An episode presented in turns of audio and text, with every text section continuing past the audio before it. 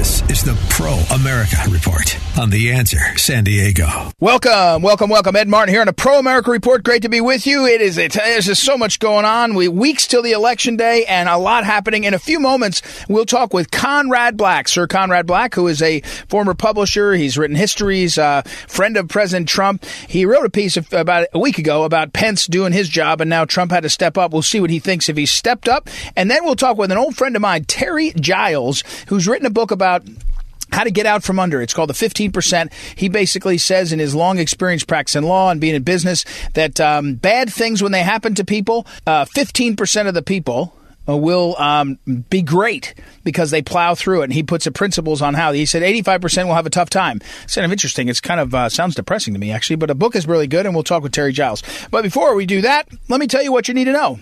Let me tell you what you need to know. You know, today, has been, well, these days, let's say it that way. These days are fascinating, right? There's so much happening so quickly and it almost, you almost can't keep up.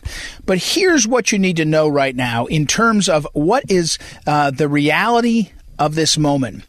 And I had someone, so one thing I got, let me I do this as a question. I did this on Periscope. Have we lost everything to the media, big tech, and the swamp?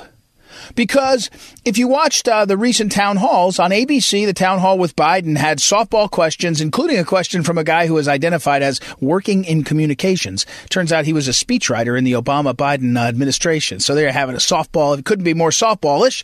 And on the other channel, NBC, at the same time, town hall, some NBC affiliates, the ones in San, in San Diego, didn't cover it. Others didn't uh, cover it in other places. They didn't put it in the TV guide, so who knows who got to see it. But meanwhile, Samantha Guthrie got the message to act like a lunatic, and she was like fighting with the president, interrupting him, asking uh, again and again about white supremacy, just insanity. Uh, and there's the president. You say, well, that's that was really those are the mainstream media. They're they're publishing um, a, a an anonymous leaked quote that John Kelly, the fired chief of staff, doesn't like Trump. Here's a newsflash. If you get fired, if you fire people, they don't like you. That's how that works because you fire them.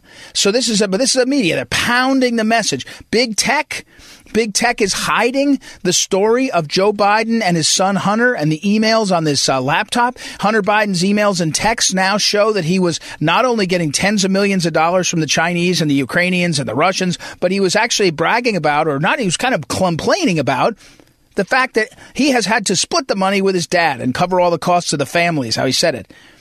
You just wonder at this point, and no coverage. You, you, can find it on Twitter. You can see Fox News mentioned a bit, but no coverage. So you're sitting there saying, "Well, are we? Are we?" And the swamp, John Brennan, James Clapper, all are part of this uh, attempted coup. Susan Rice, and no prosecutions. No, pro- the swamp is not being prosecuted. One dude, one lawyer, one dude was prosecuted for changing an email and uh, thereby tampering. One dude. And he, he, probably just was a guy that was stuck in the wrong place at the wrong time. They're like, oh, that guy lied. Let's just ring him up. So the swamp is winning. The big media is winning. Big tech is winning. How is Trump? Can we win? It's we the people and Donald Trump versus the world. And the answer I have to give you, and you have to hear it, is yes, we can. Because the people of this country, more and more indications, they're fed up by, by, by the bullying, they're fed up by the lying, they're fed up by the distortion. And you know, I did a, another Periscope. You know, I do a morning wink. What you need to know in the morning, which happens at uh, six forty-five Pacific time. I do a quick hit, AM, quick hit, and then I do another one at uh, eleven in the morning, and another quick hit, a little video uh, over on Periscope at Eagle Ed Martin on Twitter. And the one this morning, I was down in the Capitol. I was down near the mall. There's a, a statue of U.S. Grant. And you remember what uh, Abraham Lincoln said about U.S. Grant? They were complaining. They said, U.S. Grant, he's coarse. He uses bad words. He, he smokes all the time. He's always chewing on tobacco. He drinks too much. U.S. Grant, terrible. Everyone's complaining. And Lincoln said, I can't spare him.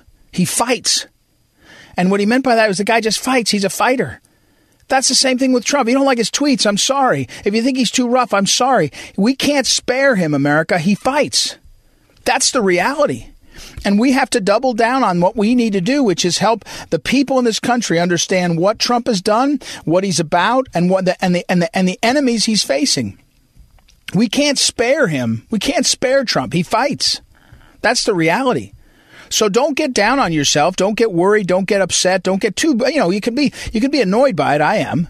But don't get too down on it because the fact is that uh, we have on our side, we the people, we have on our side Trump, and we are right. We happen to be right. All right, so that's one thing what you need to know. That's a big one for today. As you go into the weekend, just remember everything against it doesn't matter. America, you know, George Washington lost every battle in 1776. Kept losing, kept losing, kept losing until he, the December 25th, uh, uh, going across the river and down to, to uh, Trenton and winning that, and suddenly ignited what had been started by um, Thomas Paine in Common Sense and then continued with Thomas Paine soon after in the crisis. The people in the country, but not everyone, uh, the few, the proud. You know, less than a third of the people in the in the uh, early colonies were willing to fight. The, a third of them they were sitting on their hands, and a third were still loyalists to the crown. So we're going to have a, a it's going to be the few, the proud, but we can do it. We can do it, and so that, that's, to be encouraged that uh, that uh, it, it's it's uh, it's darkest before dawn, and dawn is coming on November third. One more thing you need to know: this is a big one. I've never seen anything like it, and this is really unfair you know, Joe Biden is running for president, and on one of the major questions, major of this election, he refuses to answer. He said he will not answer on whether he will do court packing, whether he will change the rules of the Supreme Court. It's been the same since 1860 something. We've had nine members of the Supreme Court, and now the left is saying AOC and the Gang of Gang of Three, and everybody's saying, "Hey, we're gonna we're gonna pack the court. We're gonna pass a law, and we're gonna add two, three, four, five new members to the Supreme Court." And that means whoever has control of the White House and the House and Senate controls the government forever, in my opinion. Court packing is the likely end of our republic, period. And you know what Joe Biden's response is? I, am not going to tell you until after the election. Then I'll let you know what my opinion is. You'll find out. What's that? Nancy Pelosi did that, by the way. Remember on Obamacare? She said, we have to pass the bill to find out what's in it. Turns out that was in it was an individual mandate, the uh, death panels, uh, lots of tax increases, all kinds of things. The other worst lie about Obamacare was, of course, Obama saying, uh, uh you know, if you want your, if you like your doctor, you can keep your doctor with insanity. But who, what, who, how arrogant are these people, these swamp ridden people, that they think they can say to we the people, we're not going to tell you our position until you pass the law or until you elect me? You know, we're not going to tell you that. I mean, Joe Biden should be, he should be right now being put on the spot in ways that people can't even realize because he's now got corruption in his immediate family that implicates him and they're and they're not denying that these are fake. They're they're not denying they're not denying these are fake. They're not they're not denying that these are real. They're not saying these are fake emails, fake texts. And instead, Biden is going through a town hall where he's he he literally last night said that an eight year old transgender, some a boy who thinks he's a girl, he's going to really work on protections for the boy who thinks he's a girl. Man, I got to tell you, you talk about out out of whack, out of whack with the priorities of this country. The President of the United States announces that uh, that uh, CVS and Walgreens are going to work together to give free vaccines as soon as they're available to seniors. And, and we got Joe Biden answering questions at an ABC town hall about how he's going to protect eight year old transgender boys who want to be girls. I mean, I got it. I, said this earlier. It's like child abuse. It's child abuse among us, and that the idea that we're not saying it more frequently is insane. But that's what you need to know right now. What you need to know is, yeah, we're again, everybody's against us, but it's at least it's out in the open now. You're not faking it now.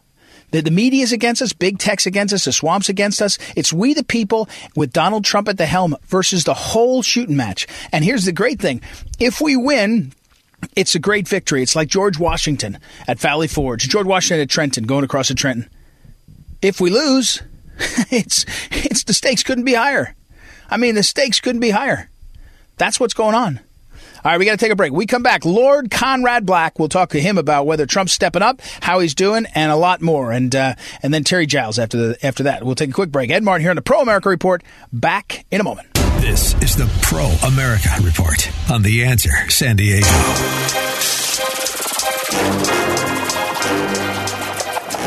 Welcome back. Ed Martin here on a Pro America Report. My old friend Lord Conrad Black joins us now. He writes over at AmericanGreatness.com. When I first uh, emailed and said, Can you come on? I was thinking I wanted to follow up on his piece. He wrote a, a very, um, I think, uh, accurate piece that Mike Pence has done his job both in the last three and a half years and then in the debate with uh, Kamala Harris. And, and then uh, Lord Conrad Black said, Now Trump's got to do his. It's a few days ago, and we're already beyond that. But, but welcome back, Lord Black. And let me ask you about that. I, I you know, you said in your piece, Pence did his job both in the debate and otherwise. Trump's got to do his. Is Trump doing his job now? What do you think about the last week or so of the performance? I think I think it's going well. I think it's going well. I thought he uh, dealt with an extremely and inexcusably obnoxious uh, Savannah uh, Guthrie last night. I mean, she could put her questions without being so aggressive and without interrupting the president and without always having her hand in front of her face uh, in a semi point at him. And I thought he kept calm, was uh, courteous, and, and and effective in his response. I think the um, resumption of his tours around are excellent, and the parts I've seen of the addresses he's given in Des Moines the other night, especially, uh, were were well delivered and and much less kind of spontaneous uh, uh, stream of consciousness than they are you know, in, in in the period well between elections when nothing imminent is is on the horizon, uh, he he seems purposeful. He's making his points, and uh, I think the nomination of uh, Judge Barrett has gone extremely well. And I, I think I think it's looking good. I, and I and I think the the uh, the opposition to him, the whole political establishment, have been pushed to the last extremity. I mean, this business of censoring uh, the reporting on the on the latest antics of the Biden family is an absolute scandal, and I, I can't imagine the American public think much of it. And Biden's inability to give a hint as to whether he would try and pack the Supreme Court, which means, of course, that right. he would if he could, yeah. um, is also, I think, damaging to them. And I see the president's called the Bidens an organized crime family today. I mean, they're not gangsters, they're not mobsters, but but they have a lot to answer for here.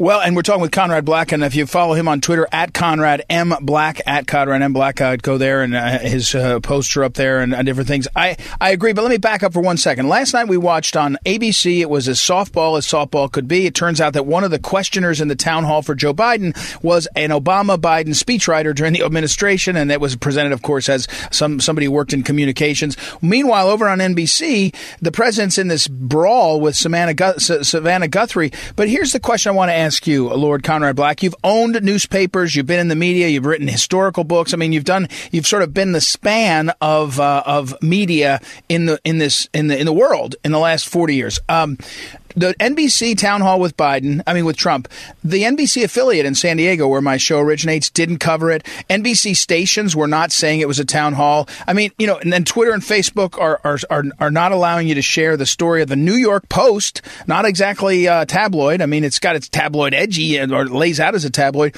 What what is your observation now on the the media and and the big tech and how they're not really even trying to fake it? They're they're in the game on one side, and the side is against Trump. Yeah, uh, of course, the New York Post is in fact tabloid format, but you're right. It's a famous paper, I believe, the oldest continuously published daily newspaper in the country, founded by Alexander Hamilton, uh, and and owned right. now by Rupert Murdoch. I mean, it's, it's a bit racy, but you can't just ignore it. And um, I think that, that it's what I said a moment ago that they have their backs to the wall. Now, they've been committed against Trump from the beginning, partly because of ideology, because most of them are somewhat to the left, partly because of uh, uh, they don't like his style, because, you know, he, he is a bit different, obviously, and, right. and partly because he ran against the entire political establishment, specifically including the national political media. He made it clear that he thought that they had underreported things, so they were complacent. They'd let Obama and George W. Bush get away with uh, incompetence that they weren't called on uh, for properly, and uh, and he used the social media to end run them and get himself elected, and that wounded the immense collective ego of the national media. So, for a variety of reasons, there's been this confluence of a "let's get Trump" sentiment, and as, you know they ignored him and laughed at him at the beginning. He wasn't electable until the night he was elected. Then he was illegitimate and was about to be ejected. Uh, then, mm-hmm. when that fell through, all the Russian collusion nonsense, there's a spurious impeachment. And then when the COVID came down, they saw their chance, they thought, to deny him reelection. And, and so, it, as it gets closer and the race is close, uh, they get more and more desperate in their ambition to prove that when they flex their muscles, they decide who the president is and who the president isn't. And, uh, in, you know, the media is influential. We must have a free press. But but they must not be allowed to choose or to imagine that they have any right or ability to choose who the leader of the country is. And so uh, we're, we're talking with they feel that their whole position, the whole state of their influence, is is being is is facing a life and death uh, existential threat because if Trump is reelected, he'll make the point very clearly. He will just by that act make the point that they don't decide who the president is, and they think they do. I thought that for a long time. Well, and so, and we're talking about again with Lord Conrad Black, and and you know, and I tell people when you talk to him, he, he's owned and, and published uh, newspapers in London and, and Canada and America, all over the place. But also, he's a, a biographer, and he's written about Franklin Delano Roosevelt, uh, Richard Nixon, a book on Trump recently. But now you see this, and what my question to you is if you're running for president in a fairly divided country, you know, relatively, it's, you know, I don't know if it's 50 50, it's probably 40 40 with a bunch in the middle, but whatever it is, it's pretty divided. And now you have the thumb on the scale of uh, big tech, of the, all the, with all the social media, and then all the newspapers. I mean, I mean, even Fox News is sort of following along in the wake of this. They're not exactly, I mean, they're, they're, they're talking about some of the stories, but Washington Post, New York Times, all the networks are burying stories. Can you beat that? He didn't have to do it against Hillary because Hillary didn't. They all thought Hillary was going to win, so they didn't bother putting their thumb on the scale too hard. And now they're putting their thumb on the scale. They have now because they underestimated him. That is true, but they were very partisan. Right. Uh, four years ago, the only large circulation papers that supported him were the Las Vegas Review Journal and, and the uh, National Examiner you know, which is not exactly an influential paper uh, in, in, a political sense. And um, uh, yeah, yeah. Look, the answer I think is one. One can do it because the public. Uh, look, is uh, you don't you don't know. It's a colossal electorate, and nobody knows. But my guess, for right. since you've been kind enough to ask me, is that um, there are as many people.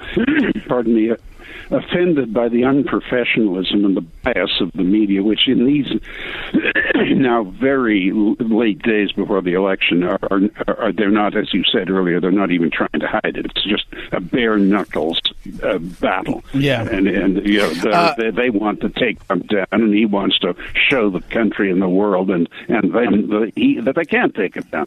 And um, and so I think as many people pitch for the underdog, believe in the office of president as, as an office of great dignity and importance, and resent the unprofessionalism and, and the dishonesty of most of the media, as many people feel that as are influenced by their very one sided coverage. Yeah, and, and again, we're talking with Lord Conrad Black, and on Twitter at Conrad M Black. I actually was reading one of your t- retweets of a, of a, of a, some of another guy about um, uh, law courses. It's very clever and very interesting. So it's an influ- it's an interesting Twitter feed to follow. Uh, but Conrad, um, I want to go back for one moment to Biden. And what, what has come out now with these leaked uh, laptops and emails, and obviously it's right before an election, it's being done for electoral effect, but the Biden campaign and the Biden family is not denying the email's veracity, as you might you might tell us as a publisher. If you find something, you show it to a campaign or show it to someone, and they say, you know, um, they, they and, it, and it's not real, they say that's not real. Don't do anything. If they say, yeah, there's nothing to see there, none of those meetings happen, you're like, well, that means that's real. But what it really looks like a smoking gun now, where the Biden family was using their position uh, uh, to advantage Joe Biden too. My question to you is in the long span of history, this is not uncommon. When you have power, you use it to your advantage of you and your family. Uh, I'm not saying you, but but one does. Is so? Is this uh, worse than uh, other times in history? Is it more salient? Is drain the swamp more powerful now? What's your thoughts on the sort of Biden uh, this this Biden uh, corrupt uh, corruption problem? I, I would say this: there is, as far as I can see, no evidence whatsoever that a crime was committed. So I, I, I think. Um, I, I, I mean, I, I'm not. I'm not suggesting that all the evidence is in, and there's no chance one was. But I, I, I we, you know, I, you and I want to try to be fair here, and I, I don't yeah. see, as of now, no no evidence has been used to indicate uh, in the Biden matters that a crime has been committed. I think a great many crimes were committed against Trump and the Russia business, but that's not what you asked in, in this right. thing. Um, I think it is still extremely damaging for two reasons. One, everybody knows that uh, Hunter Biden would not have got the money he did from Ukraine or from China and from the wife of the mayor of Moscow, if it was not anticipated that he would somehow arrange through official channels via his father to accomplish something useful for them. They didn't give him that money because of his competence or out of the generosity of their heart. Uh, uh, so, right. you know, the, the issue is, was there some favor detrimental to the national interest and improper under American law? There's no evidence of that, so we must give the Bidens the benefit of the doubt on that. But that one point stands there like a pikestaff. What the hell were they paying all that money to to a, to a rather unprepossessing person? I mean, he wasn't Rex right. Tillerson or someone who'd run companies. He was a respected right. industrial. Two, yeah. Um, uh, it, it, it's damaging because Joe Biden lied. He said, uh, I, I never met them. I didn't know anything about it. My son told me after the fact I don't know anything about it now. He, he's a good boy. He had his drug problems. He got right. over them. Uh, you know, the latter part's fine. The father sticks with his son. He's a good lad. We all understand that. But Joe Biden lied. He, he uh, by in effect conceding that that that email, the, particular one referring to the sender, I, I, Avoreshki or some such name, uh, had had met with the, the then Vice President Biden uh, by, in effect, admitting the, or at least not challenging the authenticity of that email. Effect, effectively, they admit that the then Vice President did meet with this guy. Nothing wrong with that right. in itself, but he did lie about it, and that's a serious matter in the middle of an election campaign. Yeah, and I think that's the part of it. The question is whether, as uh, as I've said in the past, one of the most powerful phrases that Trump employed at last election was not was not yeah, build the wall was and lock her up may have been good for, but, but drain the swamp was a big one. All right, I've got to run. Conrad Black, as always, thanks for your time, and we'll make sure to keep an eye on the uh, places where you publish so frequently. We appreciate it very much. Thank you. Always a pleasure. All right, we'll take a break and be right back. Don't forget, by the way, you can go over to proamericareport.com, proamericareport.com, and all of these interviews, like we're doing right here, you can listen again or you can uh, get the link and pass them on to others, put them up on social media. As I mentioned to folks, it's uh, Conrad Black on Twitter, at Conrad M. Black, Conrad M. Black on Twitter. Worth following. We'll take a break and be right back. It's Ed Martin here on the Pro America Report. Back in a moment. This is the Pro America Report on The Answer San Diego. Welcome back. Ed Martin here on the Pro America Report. You know, a few years ago when uh, Ben Carson, I believe this is right, Terry, where I'm not next is Terry Giles. I, I think it's when Ben Carson was getting ready to run for president, I emailed his campaign, and one of the folks on his campaign, I think chairman at the time of the campaign, was Terry Giles. And I looked him up. He's a lawyer, he's a businessman. I emailed him, he emailed me back, and we started a conversation. And, and over the months and uh, year or so that uh, Ben Carson was running for president, we struck up something of a friendship, and I was in touch with him. A fascinating career career as a, someone who also is a lawyer and doesn't practice law conventionally anymore. It was interesting. Well, Terry Giles, these years later, has a book out, and it's called The 15% Overcoming Hardships Achieve, and Achieving Lasting Success. And uh, the, the, Ben Carson, the aforementioned Ben Carson, is uh, is the uh, writes an introduction. It's published by Skyhorse Skyhorse Publishing. And uh, Terry Giles, you're not a kid anymore. I'll get in trouble already, but you decided to write a book. You could have written a book uh, of stories of the people you've known all these famous people. You worked for the Martin Luther uh, King uh, Martin Luther King family, and you've uh, had some bad criminals when you were a defense lawyer. You didn't write a book until now. How come you waited this long?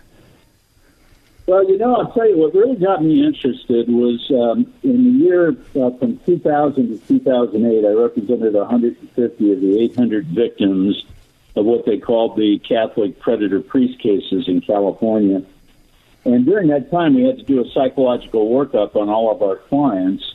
And when we did that, they told me something kind of interesting about people that have gone through abuse, they've gone through any kind of serious hardship.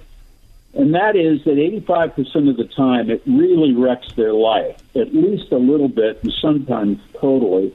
But for some reason, 15% come out the other side stronger and better than if they hadn't gone through the abuse at all.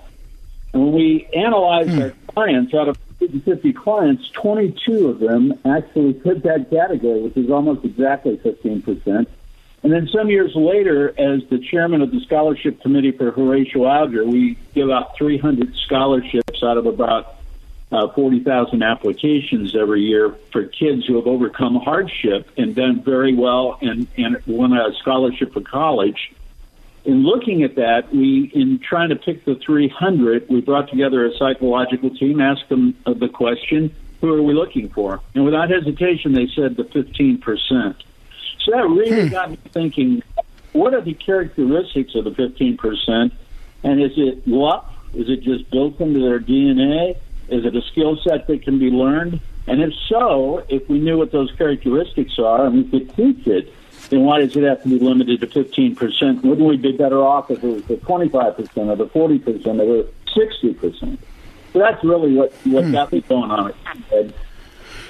Uh, we're talking with Terry Giles, and again, his book is called The Fifteen Percent. And uh, he was born in St. Louis. That's another thing that we do. And I was I was then living in St. Louis, and he grew up in Cuba, Missouri, uh, and then uh, bounced around a bit from there, and, and then went to law school, was a practicing very big time criminal defense lawyer, and then became a businessman. And you mentioned the Horatio Alger uh, Society. I, I'm going to come back to that, but I want to go to you to you when you you know when writers write, when people speak, they often are coming out of the experience they have. Right, that's natural, and you're one of the 15%. And I, I mean, tell me, uh, talk to me in the book, you do describe it, um, how you, what you came out of and what you would say, you know, can eat up a bunch of other people and didn't with you and how that played out. I especially got to say, Terry, I'd never heard you. You never told me the story of the tornado when you were eight years old. To me, that was, um, these, you know, now that I'm a father, I see these little moments that change your kid's life. You say, boy, that was a half an hour. How did that, how did that? My one son was trying out for a travel soccer team and one of the coaches said, you made the team. You're really good. And I'll be darned, the kid became good. He wasn't good before. I don't think it's just the coach told him you're good, and he said, "Okay, I'm good."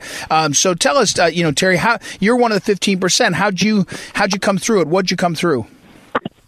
Well, I, I, I, I had a pretty tough life. Um, I was lucky to have a great, great mom. But my dad, who uh, had lied uh, to join the military during World War II when he was went to the war when he was 16, and from 16 to 20, uh, drove a landing craft in most of the island landings, saw a lot of death, a lot of uh, heartache.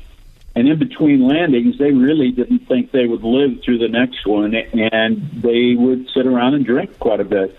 But my dad um, had the alcohol gene, and so when he got back from the war, uh, he was really uh, a significant alcoholic, and was that way until probably in his mid 60s.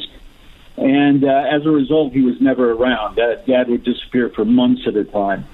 And uh, mostly it was my mom, my sister, uh, my baby sister who was eight years younger than I. I went to 21 different schools in the first 10 years. We were very poor. Uh, we lived with our grandparents a lot of the time, both in Cuba and in Phoenix, Arizona.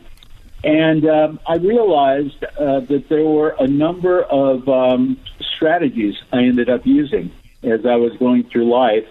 And those end up being the strategies as I studied it and read about it. Those are the very same strategies that most of the people who are in the 15% end up using. Uh, for me, it was a hmm. combination of things. Talk about the uh, the tornado. You know, I was 8 years mm-hmm. old. Yeah. Uh, tornado close to Cuba, and the, the school emptied out. Parents picked up their kids. The kids got on their bikes and rode home, or whatever needed to be done. I didn't have a bike. My mom didn't have a car. Uh, my dad was gone during, during one of the periods of time when he was completely gone. And eventually the teacher said, Well, Terry, we got to help our family, so you're going to have to walk home, which is about a three mile hike. about a mile paved roads, through a forest and stuff. But, you know, keep in mind, this is back in the days when they told us that we'd survive a nuclear attack if we hid under our desk, okay? So, right, right. Era. So on the way home, uh, the the you can tell the tornado was about to hit. Uh, if you, I know you come from Missouri, so you understand this. Uh, everything goes still when it gets close. The the air is sucked out of the environment completely. Everything comes to a standstill. It's like a solar eclipse. It gets very dark. All the birds and animals go inside, um, and and you know it's close. And uh, right. I remember that the only thing was going to get me home was me, and I just had to keep putting one foot in front of the other to get there. And you know, it's a funny thing. I got there. My mom was standing there with my baby sister at the front door, ready to jump in the, in the ditch in front of our house uh, if it in fact hit. Turns out it didn't hit our home, and we avoided it, but it changed my view forever. And over and over in life, I mean, when I reported for basic training, first time I had to go in the courtroom to try a case, over and over again, I have this thing that goes through my head, and that is lean forward and hope my feet keep up with me before my face hits the ground. yeah, you, that's the strategy in life. So when I'm when I'm thinking, you know, everybody has some fears. When I'm I, when I'm feeling fear, that's what goes through my mind. You know, well, hmm. nobody's going to get through this but me. So, so I uh, we're, t- I we're talking. With, go ahead, keep going. Yeah, go ahead. No, no, go ahead. Say, the stories I, I talk about in, in the book, I tell a lot of stories about other people. The ones that relate to me are, are those that I thought uh, were me um, developing these strategies and, and how it was that that happened for me. Hmm. Uh, we're talking with Terry Giles again. The book is uh, the 15% Overcoming Hardships and Achieving Lasting Success. Um, Terry, uh, people, uh, two things, and a little bit, a little bit personal, but I can't take. I think it adds context to the book, which is important. One is you have a sister. Did your sister get out of a tough life too, or did she? Was she not in the 15%? She did. Amazingly, her and her husband are very, very successful as well. You know, I, hmm. I think we I want to say this about my mom because she was an amazing yeah. lady. Uh, she passed away in December of 2018. But every night, my mom would pretend that she could read my palm when I was a little boy. And she same thing with my sister. Now she couldn't read palms at all, but she would take our palm and tell us how successful we were going to be and what a great life we were going to live. And basically, it was a really sweet way of developing a very positive mindset for both my sister and I. And it seemed to have worked. Uh, that's what I want to ask you about. I wanted to ask you about your mom because in the book you referenced, you know, the Horatio Alger Society, which you're a member of, and Carson's a member of. It's a who's who of people who made it sort of from nothing. And and, and the Horatio Alger, for those that don't know, is the is a famous um, uh, author who wrote these "Up from Your Bootstraps," literally the stories around the early part of the ni- 1900s. He wrote these uh, dozens of stories actually, and they were very very popular.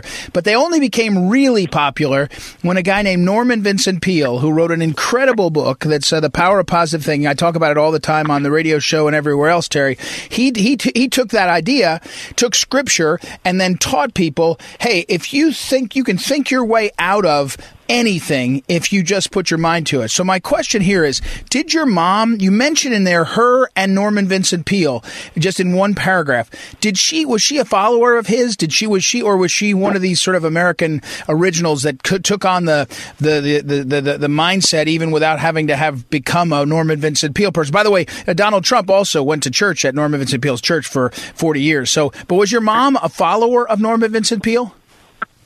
He was, and uh, when that book first came out, I was really a little boy at the time. My mom read it, and that's the first book that that where my mom sat me down and read the entire book to me was the power of wow. And wow. I think that was in wow. 1950, something like that. And uh, yeah. yeah, she just that that to her uh, spoke truth. And, well, that's uh, incredible. That's a, that, that yeah, that's amazing.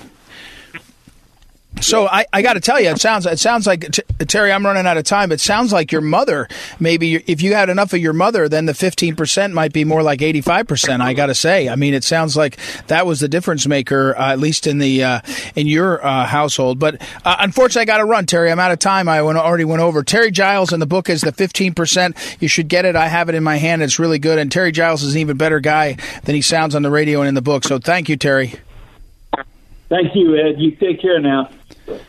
Okay, well, we'll talk again soon, Terry. All right, Terry Giles, again, the book is The 15% Overcoming Hardships and Achieving Lasting Success. Uh, a, uh, a um, forward from Ben Carson, available every fine books and published by Skyhorse, Skyhorse Publishing. Be back in a moment. Ed Martin here on the Pro America Report. Be back with him. This is the Pro America Report on The Answer San Diego. This is the Phyllis Schlafly Report, the conservative pro family broadcast of Phyllis Schlafly Eagles, a leading voice for the sanctity of life, traditional education, the Constitution, and American sovereignty. Now, here's the president of Phyllis Schlafly Eagles, Ed Martin. As Donald Trump was running for office in 2016, ISIS was running rampant in the Middle East. weak political leadership from the Obama administration facilitated the rapid spread of a dangerous caliphate known for beheading journalists, aid workers, and Christians. Terrorists filled the streets to chant death to America as if to dare us to stop them. At the height of their power, they held territory in Yemen, Saudi Arabia, Egypt, Libya, Afghanistan, Nigeria, Pakistan, and Algeria. More than 10 million souls were in subjection to their evil reign of terror. To take on an enemy this big and this powerful, America would need a leader who was not afraid of big talk and equally big action. Thankfully, Donald Trump was never one to mince words. Trump saw the terrible mistakes being made by America's commander in chief, and he vowed to bomb ISIS into submission.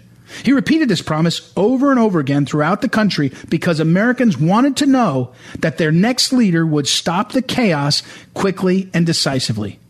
Sure enough, President Trump had barely taken office when he ordered a substantial increase in the bombing of ISIS targets. Our brave military men and women dropped bombs like the great GBU 43 on ISIS tunnels to deny their ability to operate in secret. The GBU 43 is the largest non nuclear bomb in America's arsenal. President Trump wanted to show the world that America meant business. His message was received loud and clear. Just as candidate Trump had predicted, ISIS rapidly lost territory and power. While they've not completely disappeared, almost all of their territory has been stripped from them. What once was a mighty caliphate spanning multiple nations is now a ragtag band of disgruntled terrorists hiding in caves around some remote villages in the desert. President Trump's abilities as a commander in chief prove that he has what it takes to handle the biggest bullies in the world and win. He doesn't shy away from taking big actions to address a big problem. Don't believe me? Just ask ISIS, or at least what's left of it. This has been the Phyllis Schlafly Report from Phyllis Schlafly Eagles. America is safe only when America is strong. Our national defense requires the most modern technology and best trained soldiers, and there should be no social politics or idle threats coming out of Washington. At phyllisschlafly.com, we take this work very seriously. Please visit phyllisschlafly.com. Thanks for listening, and join us again for the Phyllis Schlafly Report.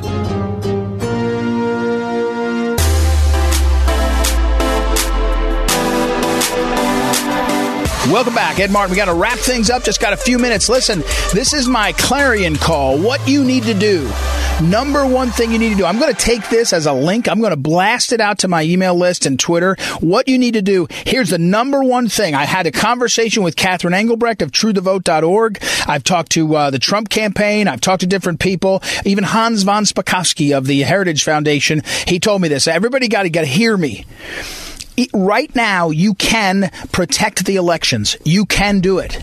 You can do it. You don't have to register to be a poll worker for your county, your state, your local municipality. You have to contact a campaign whichever one is closest to you. Maybe it's a Trump campaign, but probably you can go Congress, Senate, and say, I want to be a poll watcher. I want you to designate me as a poll watcher for Congre- congressional candidate so and so, or dog catcher candidate so and so, or senator so and so. Pick one. You could even do it for the party you live in, the the, uh, the uh, Republican Party. Likely, I don't think there's any Democrat Party, but Republican Party in your local area, and you can volunteer. They don't have to run you through the uh, bureaucratic maze. You know, you're a poll watcher watcher. You're watching for your candidate, but you got eyes inside and you got to do it. You have to do it. If you didn't get motivated to be an, a poll worker inside the polls, part of the professional poll watching team, they actually pay in most places, then I, a poll a working team and there was a lot of need. I'm doing that. But if not, you could be a poll worker. And a poll worker is even better because you can say to the Republican Party or the candidate you like, I can only do it for three hours, five hours, seven hours. They'll put you in the system. They have to, by law, be allowed to have poll watchers for ballot integrity, for election security. Now, you're on a team this time, right? You're on one candidate's team. You're not inside in the sort of, uh, even when you're inside um, at, uh, you know, as, as a poll worker worker where you're working inside a county structure or state structure, you still would have uh, your party affiliation. You don't have to run from that, but your your job there is to be different. Your job is different. Now there's plenty of time. Don't tell me you think it's too late. I need you to do it. What you need to do is become a poll watcher. If you can only do it for three hours in the morning, two hours in the afternoon, six hours in the evening, whatever you can do, you have to be willing to do. Okay? Find your local candidate, any candidate who will get you in the polling place. Get assigned wherever you can be a help You got to get and take the day off of work, take the day off of school, take a day off of whatever, however, or a couple hours, and get yourself positioned, and then get inside, eyes inside. All right, everybody. Thank you for listening. As always, thank you to Noah, our technical director, director, for all he does to keep us online. Joanna for booking guests, and you, the listeners. Don't forget proamericareport.com. Go there and get all these interviews and links and conversations. I mean, conversations as links anytime. Ed Martin will talk to you soon on the Pro America Report.